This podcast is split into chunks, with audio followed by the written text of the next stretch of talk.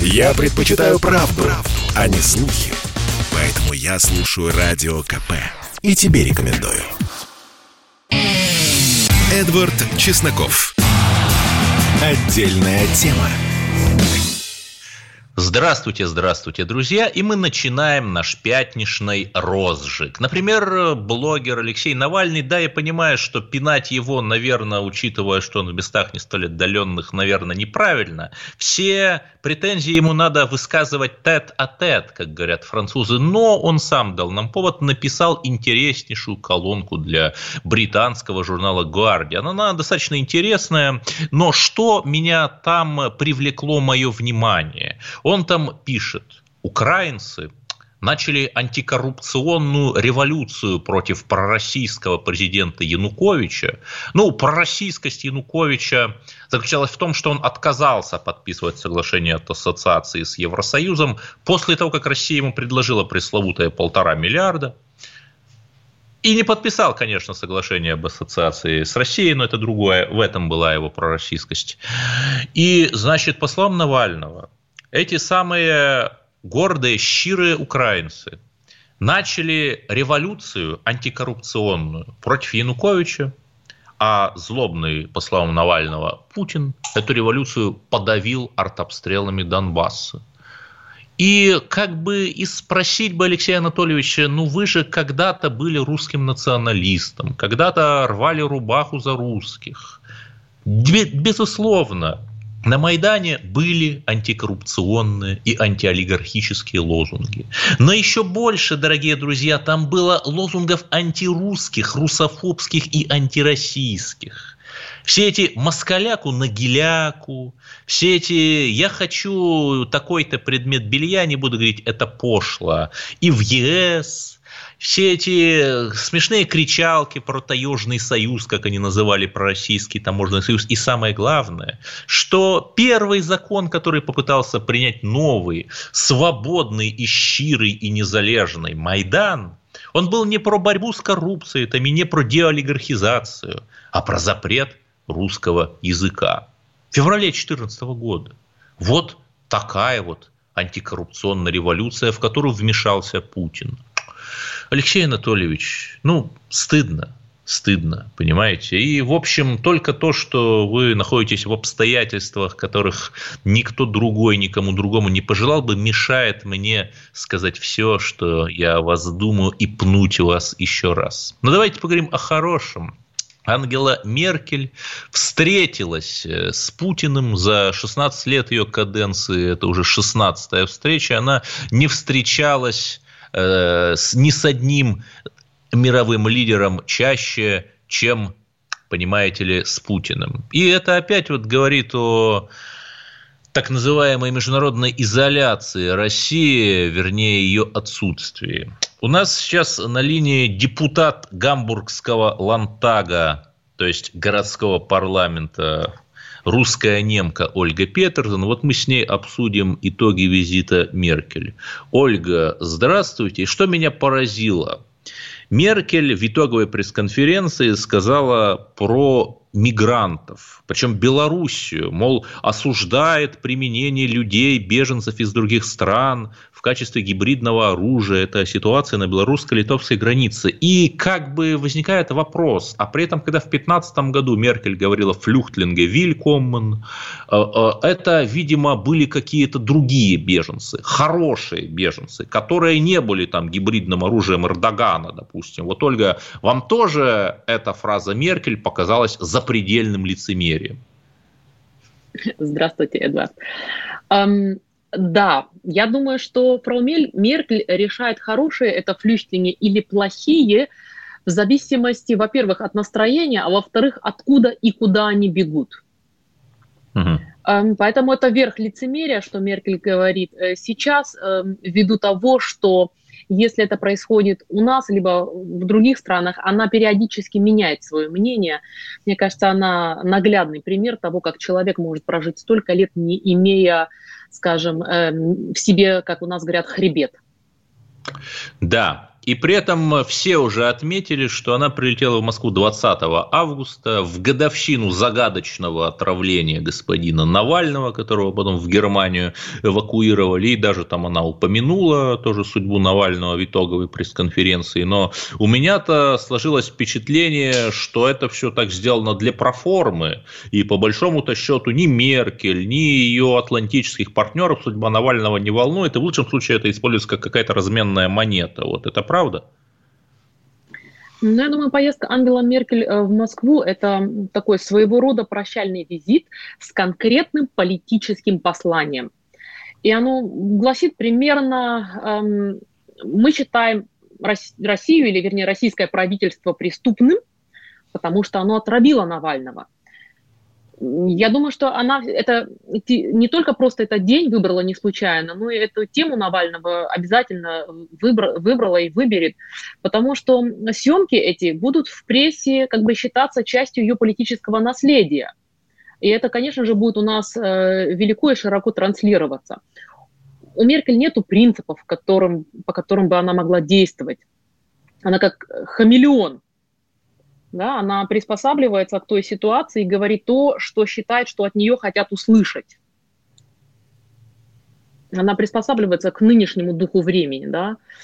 Вот. Эм, поэтому я думаю, что она еще очень долго эм, оставит о себе, к сожалению, я думаю, больше негативного, больше плохого, чем эм, хорошего. Понятно. Но вот после саммита с Путиным, как известно, Меркель движется в Киев. И понятно, что ей не нужно теперь переизбираться, и в какой-то мере у любого политика здесь развязаны руки. Там не нужно нравиться избирателям, спонсорам, нужно просто делать, что хочешь. Можно ли все-таки надеяться, что она склонит Зеленского к реализации Минских соглашений, гарантом которых, я напомню, сама же Меркель в 2014-2015 году и являлась, и, наконец-то, война на востоке Украины прекратится? Или это ложные надежды? Ну, я думаю, точно так же, как и Навального. Эм, Зеленский для нее лишь, э, она его лишь использует. Это просто средство для достижения цели. Меркель волнует не Украина, ее волнует только ее собственный имидж, ее собственная картина, которую она оставит после своего ухода. Эм, к сожалению, немногие понимали, что ее политика часто бывает э, совершенно парадоксальной. Да? Э, мне хотелось бы это показать на конкретном примере. Угу. Хотя Меркель побуждает украинское правительство создать на Украине этническое национальное государство, в котором, например, русские да, станут гражданами второго класса, но она одновременно пропагандирует в Европе, что этническое национальное государство – это нечто ужасное, что нужно уничтожить. Так, и это один из немногих примеров, поэтому я думаю, что э, она не будет следовать э, какому-то особенному правилу, потому что таковых у нее нету. Она всегда э, ориентируется по данной ситуации, именно по той ситуации, в которой она сейчас находится, и то, что она считает, что от нее ожидает. На данный момент немецкое общество от нее ожидает, чтобы она съездила в Россию еще раз эм, и сказала вот, вот эту вот политическую, эм, скажем, Э, пропаганду, которую ожидает от нее немецкое население. Э, я думаю, что это один из, из главных э, причин, по которой Меркель на данный момент поехала туда, а не для того, чтобы поспособствовать э, каких, каким-либо Минским или другим соглашениям, которые она сама когда-то гарантировала уже даже чисто своим присутствием. Ну, в общем, я тоже, и тут я с вами согласен, я думаю, что все это опять закончится какой-то говорильней бесконечно, и ничего путного не выйдет. Хотя, наверное, хотелось бы верить, и давайте все-таки подождем итогов визита в Киев. Но вот я попытался посмотреть, что немецкая ваша пресса пишет про саммит Меркель, пролистал крупнейшие сайты, и там на первых полосах Афганистан, Афганистан, Афганистан. И проскользнула новость, mm-hmm. что один из рейсов Бундесвера эвакуировал 7 афганцев, и при этом 20 тысяч литров пива. Вот это действительно правда? Эм, и это, ну, скажем, это эм, новость э, в определенных каналах имеет место быть, но информация это, насколько мне известно, еще не проверенная. Эм, я думаю, конечно, у каждого свои ценности, но что вот прям настолько эм, пиво ценное для немецкой души и народа, я думаю, что надеюсь, что это все-таки не соответствует фактам. Да, но вот это опять, э, даже если там эвакуировали больше афганцев, то сейчас там десятки тысяч из тех, э, кто сотрудничал с э, Бундесвером, который находился в Афганистане, очень хотели бы покинуть свою страну, потому что понятно, что талибы их могут просто убить, как они убивают солдат. Талибан запрещенное в России движение, да, как они убивают солдат правительственной армии. Тут ведь опять какая-то, какое-то запредельное лицемерие. То есть, с одной стороны, там мы, говорит, условная коллективная Меркель, там, защищаем афганских трансгендеров и флюхтлинга и вилькомен, беженцы добро пожаловать, но с другой стороны, как доходит до дела, тех же беженцев они эвакуировать не могут. Я думаю, что они будут эвакуировать, э, потому что э, я думаю, что, как многие левые, либер, либера, левые либералы у нас говорят, у нас еще достаточно места. Я говорю, что да, хорошо, если у нас достаточно места, то, пожалуйста, давайте мне конкретику. Давайте ваши адреса, сколько у вас квадратных метров есть дома свободных, чтобы мы могли вам подселять людей. Я думаю, что очень многие будут э, стараться, конечно же, попасть в Германию. И, к сожалению, вот особенно партия левых говорит, э, что их нельзя Да, у нас закончилось страны. время чуть раньше, чем мы ожидали. Ольга Петерсон, депутат э, Гамбургского Лантага от партии «Альтернатива для Германии». Оставайтесь на линии, в следующем блоке будет еще интереснее.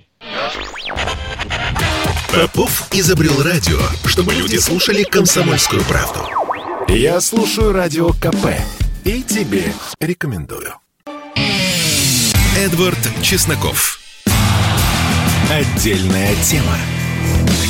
Давайте, наконец-то, отвлечемся про... от международной политики, которая всем уже надоела. Перестанем говорить про эту загнивающую Германию, где устраивают обыски в мечетях, контролируемых радикальными имамами. Это я про мечети в германском городе Котельники. Это тот город, от которого я пытался баллотироваться в Госдуму. Там сейчас в мечети, ну, как в мечети, просто на каком-то первом этаже дома, где устроили как бы молельную комнату, проходят обыски. Ну, и, в общем, это такое имеет место примерно во всех подмосковных городах. Просто вот в котельниках полыхнуло, а в другом городе нет. Ну, ладно, бог с ним. Давайте поговорим о насущном. Я молчал, когда забанили пармезан. Ведь у нас есть Олег Сирота со своим пармезаном.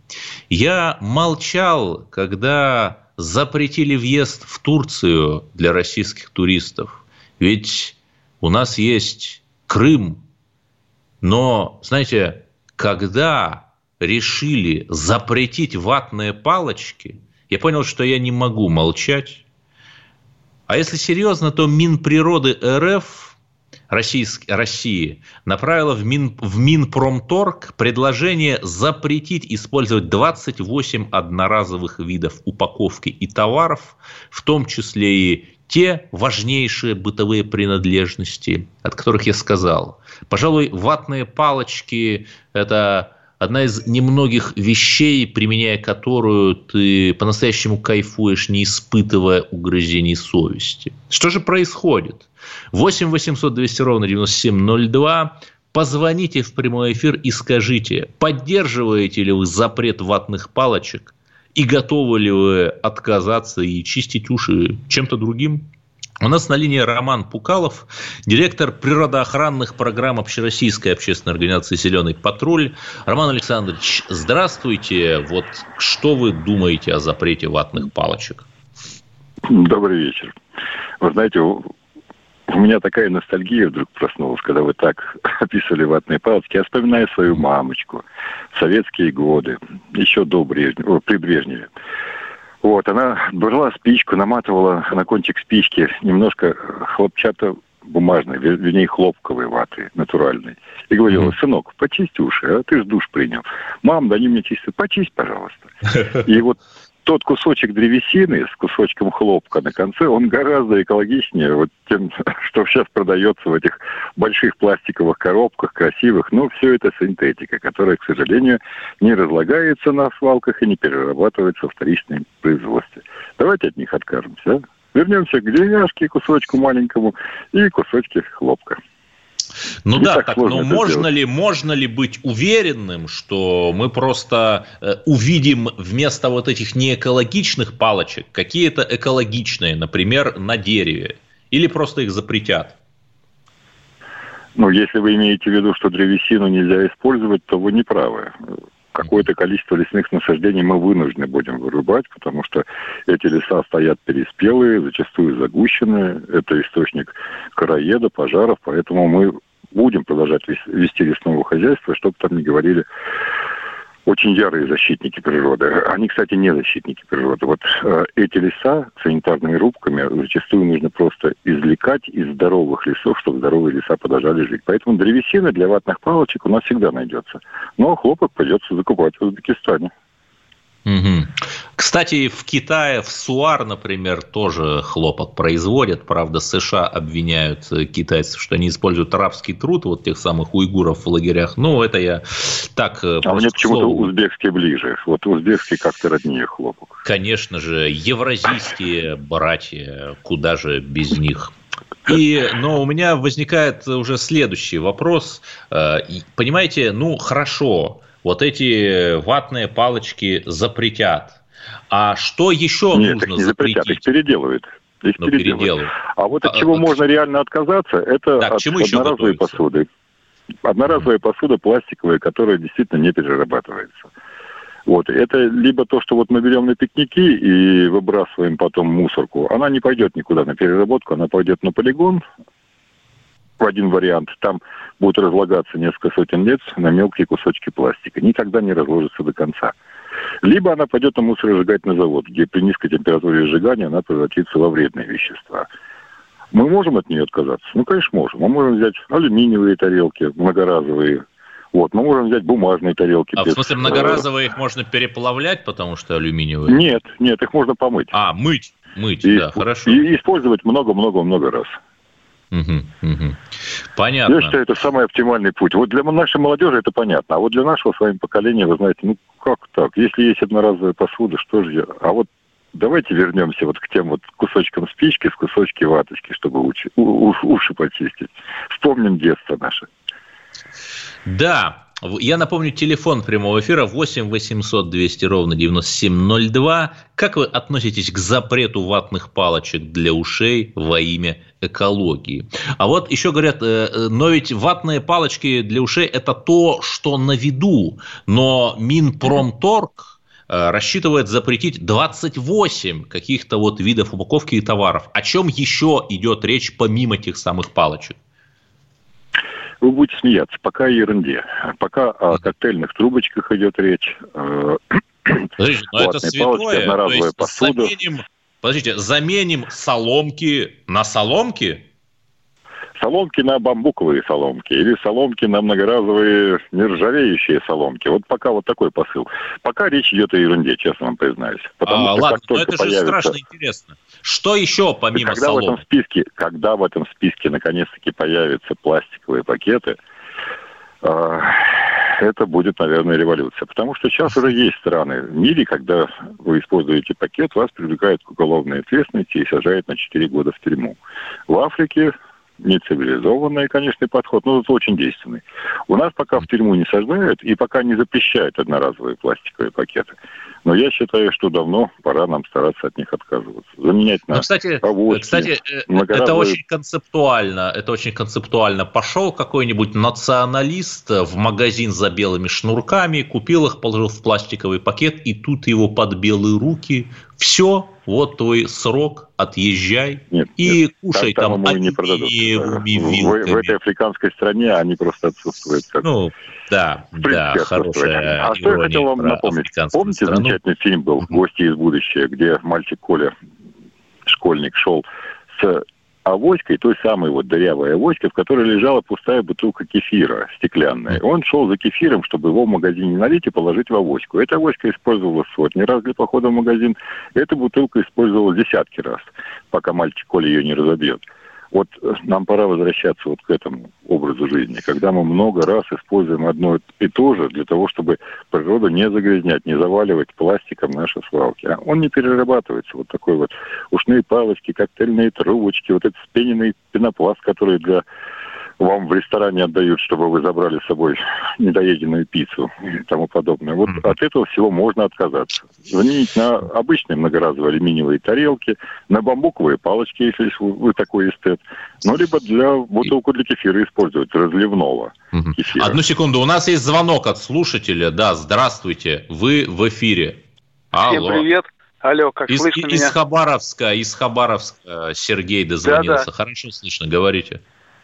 Да, с сожалением вспоминаю отдельную тему Чеснокова и вот эту ерунду, которая сейчас вот Чесноков идет. А чтоб вы знали, э, ну, минимальное знание анатомии человека, мыло и вода э, с успехом заменяет палочки эти дурацкие. Что скажете? Спасибо, дорогой друг. Я вас тоже люблю и уважаю, так же, как вы меня.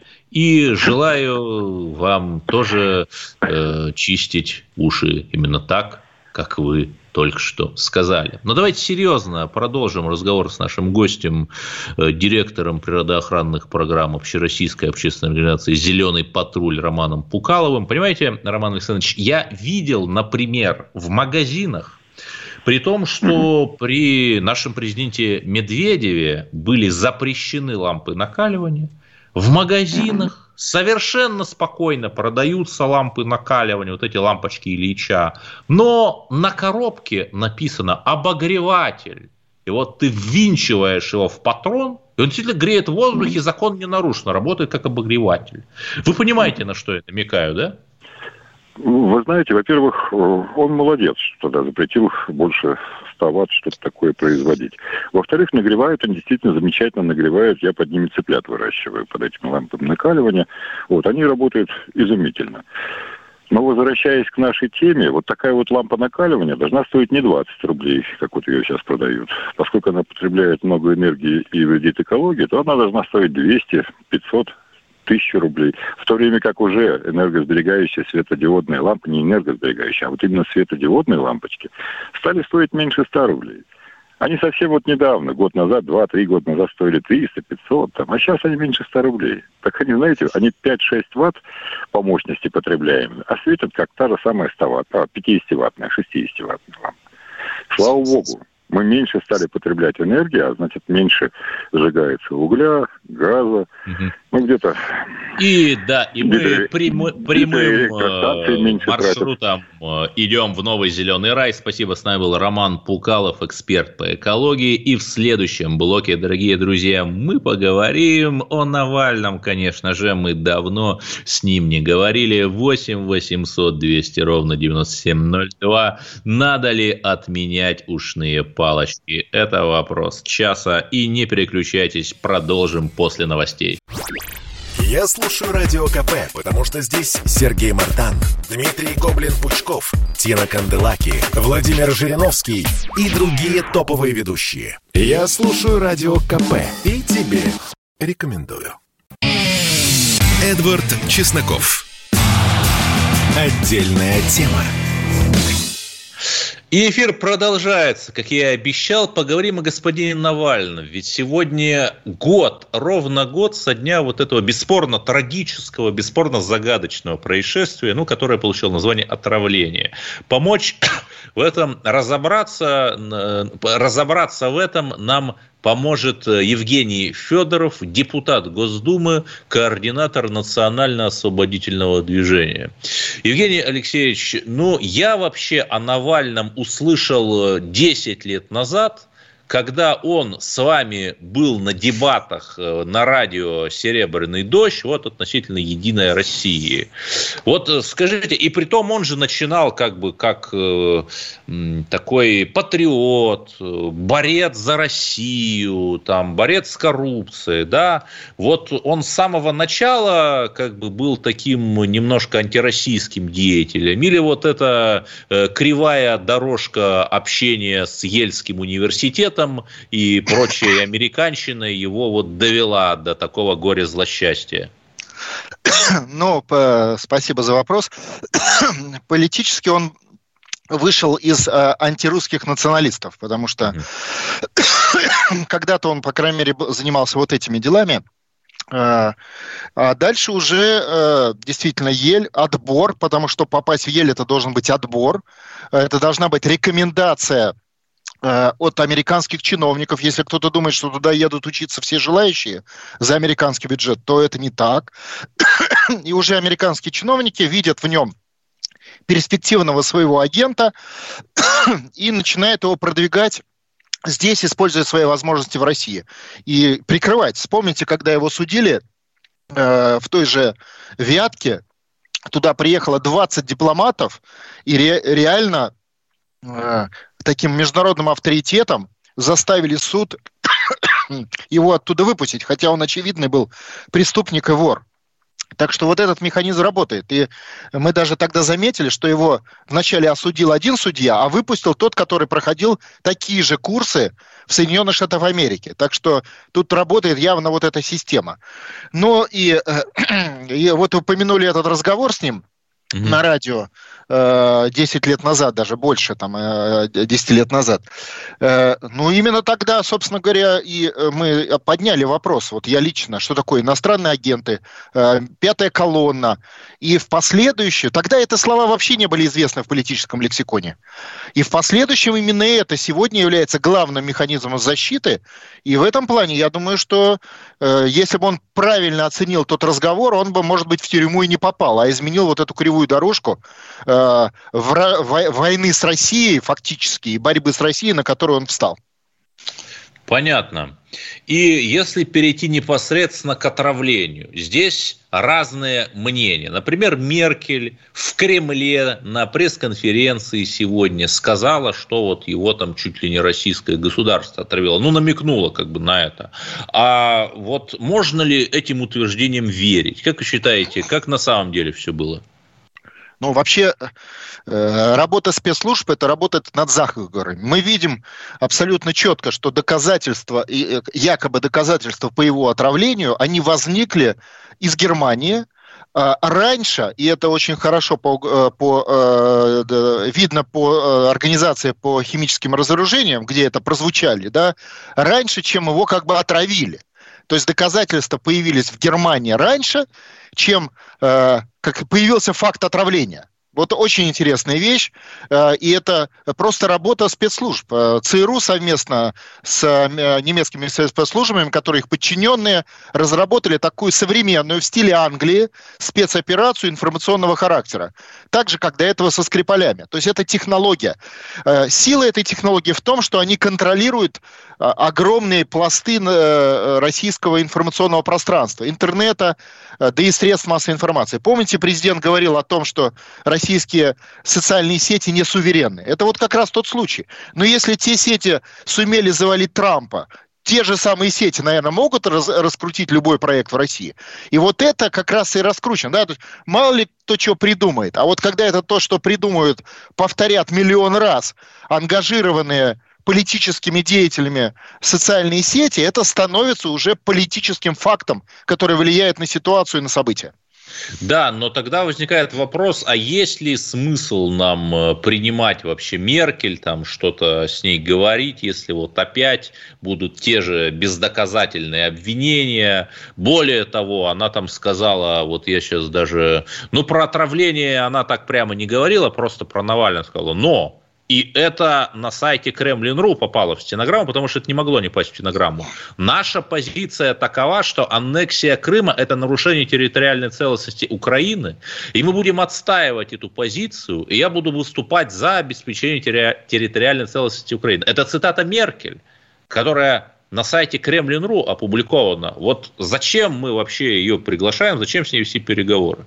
Ну, вообще говоря, мы интегрированы в систему э, экономически, политически э, слишком сильно, чтобы, грубо говоря, отказаться от э, взаимодействия, так откровенно говоря, в их понимании со старшими партнерами.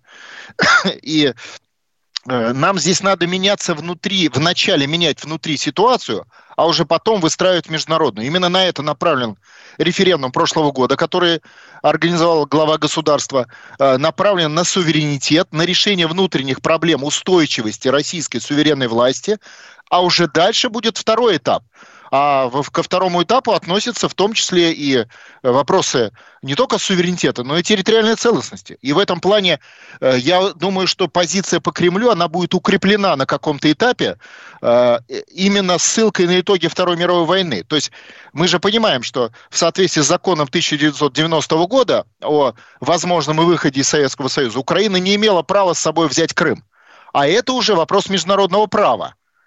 И в соответствии с международным правом э, это является более приоритетным вопросом, чем как бы обозна- обозначенная проблема выбора народа да, через референдумы. Потому что самое главное по международному праву – итоги Второй мировой войны и внутренняя проекция этих итогов, что и отражено в законе 1990 года Советского Союза. Да, Евгений Алексеевич, я все-таки, поскольку вы депутаты и много говорите о международной политике, я не могу не спросить у вас относительно вот многочисленных известий из Казахстана о русофобских выходках местных активистов, о чиновниках, которые их покрывают, потому что, например, вот эта фирма Куата Ахметова, э, этого активиста, который мовный патруль устраивал, называется э, ТОО лидер Пласт, как-то так, она получила э, тендеров у местных органов власти э, в Казахстане выиграла тендеров э, на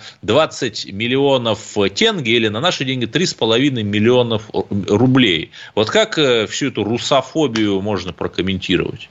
Ну, во-первых, зная ситуацию в Казахстане, там очень сильные спецслужбы. Там вообще никто ничего не вякнет, в принципе, без контроля над ситуацией. Ну, Вы видели...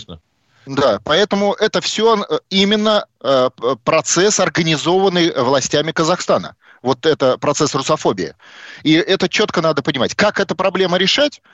Эту проблему надо решать так, как ее решали исторически. То есть надо разговаривать э, с Казахстаном с позиции закона а напоминаю, что по тому же закону, который я сейчас упомянул по Крыму, Казахстан всю свою территорию, отношения всей своей территории должен вести переговоры с РСФСР, ну и, соответственно, с Российской Федерацией. Э, и это, э, если они э, принимают решение об отдалении от Советского Союза, грубо говоря, значит, они должны нести ответственность в соответствии с законом и подписанными ими документами, так сказать, о, связанного с этим отдалением. То есть обсуждать статус своей территории. А если не хотите обсуждать статус своей территории, значит, остается, должен оставаться старый статус, под которым понимается в том числе уважение к русскому языку и к совместному партнерству и дружбе. Да, вашими бы устами домет пить. Я поправлюсь. Эта фирма, предположительно связанная с националистическим активистом Куатом Ахметовым, ее точное название ТОО «Лидер Пласт Строй». Ну, хорошо и понятно. А вот э, по поводу Афганистана, тут тоже разные э, есть мнения. Кто-то говорит признавать Талибан, запрещенную террористическую организацию. Кто-то говорит не признавать. Вот вы как считаете? Ну, слушайте, давайте э, просто посмотрим, э, э, э, э, что это за структура. Это структура, которая... Я вот служил в Афганистане в свое время. Э, мы сталкивались с Аль-Каидой, э, Э, потом... Это тоже запрещенная организация. Да, запрещенная организация, да. Но они были нашими, собственно, противниками основными. Они стреляли в меня, пытались сбить самолеты, вертолеты, на которых я летал и так далее, там, выполняя свою задачу. Энергетика, между прочим, да. Министерство, ну, энергетика 40-й армии главного. И я тогда проходил там службу, и это все технология Соединенных Штатов Америки. И само по себе Талибан тоже их технология. Другое дело, что это не их войска, войска, а их технология создания конфликтов, они, это, на самом деле она и выходит из английской технологии канонерок. То есть мы обстреляем, мы тут устроим войну, а сами спрячемся на острове. Угу. Вот это они сейчас и сделали. То есть они создали ситуацию вторжения э, в сторону России, используя слабости Узбекистана, Таджикистана и завязки на Россию для давления на Россию по линии э, радикального ислама. Спасибо. С нами был Евгений Федоров, депутат Государственной Думы, координатор Национального освободительного движения. Евгений Алексеевич, еще раз спасибо, что уделили время и продолжаете сражаться за достижение национального суверенитета. До спасибо. свидания. Мы, да, вам тоже спасибо. Мы плавно переходим к следующему блоку, где поговорим о БЛМе, Выхина Жулебина. Да-да. В общем, оставайтесь и узнаете эту невероятную историю. Я слушаю «Комсомольскую правду», потому что «Радио КП» — это корреспонденты в 400 городах России. От Южно-Сахалинска до Калининграда. Я слушаю «Радио КП» и тебе рекомендую. Эдвард Чесноков. Отдельная тема. Знаете ли вы, кто такой Зиновий Колобанов? Я вам скажу, это герой Великой Отечественной войны, русский герой из Владимирской губернии, танкист. Причем меня поражает, что 80 лет его подвигу. Человек, наверное, уровня Гастелло и Александра Матросова, только в отличие от них он э, заплатил за подвиг не ценой собственной жизни, а выжил – умер в 1994 году в возрасте 83 лет. Что же он сделал? Я уверен, что вы, ну, в крайнем случае, так что-то просто фамилию слышали. Колобанов Зиновий. 20 августа 1941 года, в дни самых страшных боев, когда вообще не было ни просвета, ни надежды, э, на танке КВ-1 он подбил из засады 22 танка противника. Ну да, тут можно сказать, что у них не было выбора, там была одна дорога через болотце, там они его не могли от, а, обойти, но, знаете, даже столь скептически относящаяся к русскому патриотизму публицистка, как Юлия Латынина, признавала, что да, это великий подвиг. И давайте просто помнить об этом или там хотя бы загуглите, еще раз я назову это имя, кто такой Зиновий Колобанов и посмотрите, вот что может русский богатырь. Да, э, но я обещал вам э, поговорить э, о невероятных происшествиях в Выхе на Жулебино. Вот слушает ли нас наш эксперт из «Комсомольской правды» Андрей Абрамов нас слышит? Андрей. Эльвар, добрый вечер. Всем добрый да, вечер. Корреспондент, корреспондент КП Андрей Абрамов. Вот расскажите, пожалуйста, что произошло в Выхино Жулебина? Рисую а, слегка постмодерничную, постмодернистскую картину маслом с нотками сюрреализма. А, Москва, 2021 год, район Выхино-Жулебина.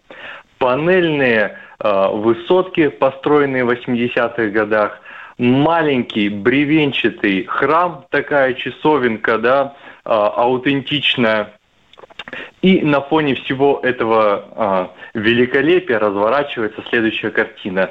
Темнокожий молодой человек в одних красных плавках с ножом в руке борется с двумя сотрудниками полиции.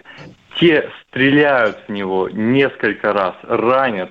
Он, залив весь асфальт кровью, продолжает атаковать э, правоохранителей и только получив пулю в живот успокаивается.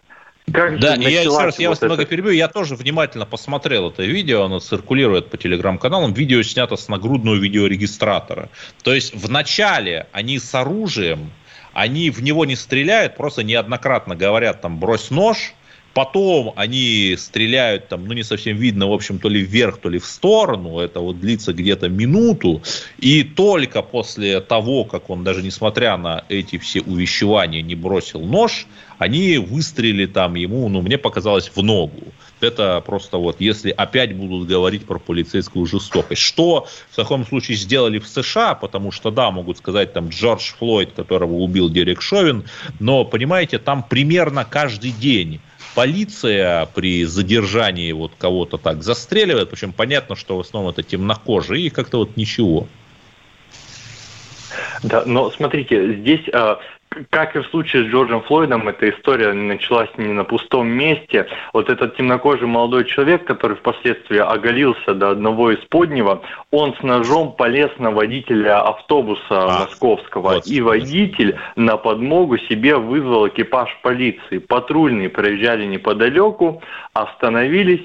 А, темнокожий молодой пассажир выбежал из салона и как будто ничего не было, а, стал уходить от сотрудников полиции. Те ему кричат, мол, брат, остановись, а, а, ну, как, все-таки он до этого бузатерил, но тот, ну, э, медицинских анализов его крови нет, но, очевидно, молодой человек был, судя по прямой походке, он был не пьян, но под чем-то. Угу. И он сначала делал вид, как будто полицейских не существует, которые кричали ему остановиться и хотели его, очевидно, задержать там, да, для протокола, для беседы. А уже потом он выхватывает нож. И, э, да, как вы справедливо, Эдвард, заметили, сначала полицейские стреляют в сторону несколько выстрелов, так, предупредительных, не в воздух, но в сторону. Но там такая ситуация на грани была, потому что он уже прям вот что называется, перед лицом ножом размахивал. Да, да. И первый выстрел был в ногу. Нападал, нападал сам, да. Да, Надо он, он, он, он первый начал. Да, и это почему мы все так подробно пересказываем эти детали? Потому что очевидно, что вот уже сейчас на всевозможных либеральных ресурсах, в левацких аккаунтах на Фейсбуке начнутся заплачки. Ах, смотрите, злобные белые расисты, русские дерики, шовинистовые убили, ну, почти убили, там, ранили несчастного афро-россиянина. Мы очень любим африканцев. Я регулярно в экспедицию в Африку езди, езжу. Но тут надо тоже назвать вещи своими именами. Периодически вот эти гости столицы привозят наркотики. Ну, жить-то на что-то им тоже надо. А вот еще-то какие-то, может быть, у вас есть непубличные подробности от полицейских источников? Может быть, там личность этого? Там, например, например, рядом огромный университет, я не буду его называть там на Выхино, может, это студент этого университета был или нет? А, да, действительно, вот из, из документов при себе у этого молодого человека э, увозили-то его в одних трусах, повторюсь, в реанимацию, но одежду-то он благополучно раскидал по, по всей остановке, и э, в кармане лежал студенческий билет э, российского московского вуза, где традиционно у нас обучаются граждане э, иностранных государств в рамках э, дружбы и мира между странами нашими. Ну, вот, видимо, молодой человек на, на летних каникулах слегка решил не, не, не учиться, а вот что-то употребить. Нет, ну, кстати, очень многие используют вот эти вузы как средство легализации, потому что если ты пять лет легально там по студенческой визе проживешь, то ты после пяти лет нахождения в России уже вполне легитимно там можешь подавать на вид на жительство, например. То есть я не удивляюсь, что тут была какая-то другая история, там платишь не так и много, кстати, там 1200-300 в год, но их реально заработать, особенно если ты каким-то криминалом занимаешься. И вот э, таким образом получаешь гражданство. Да, у нас э, небольшая техническая заминка. Давайте отключим Андрея Абрамова. Там со звуком что-то, в общем, понятно. Да, дорогие друзья, это была очередная наша неделя нашей прекрасной жизни. Если вы думаете, что все плохо, то я вам скажу нет, все хорошо. Например, тур...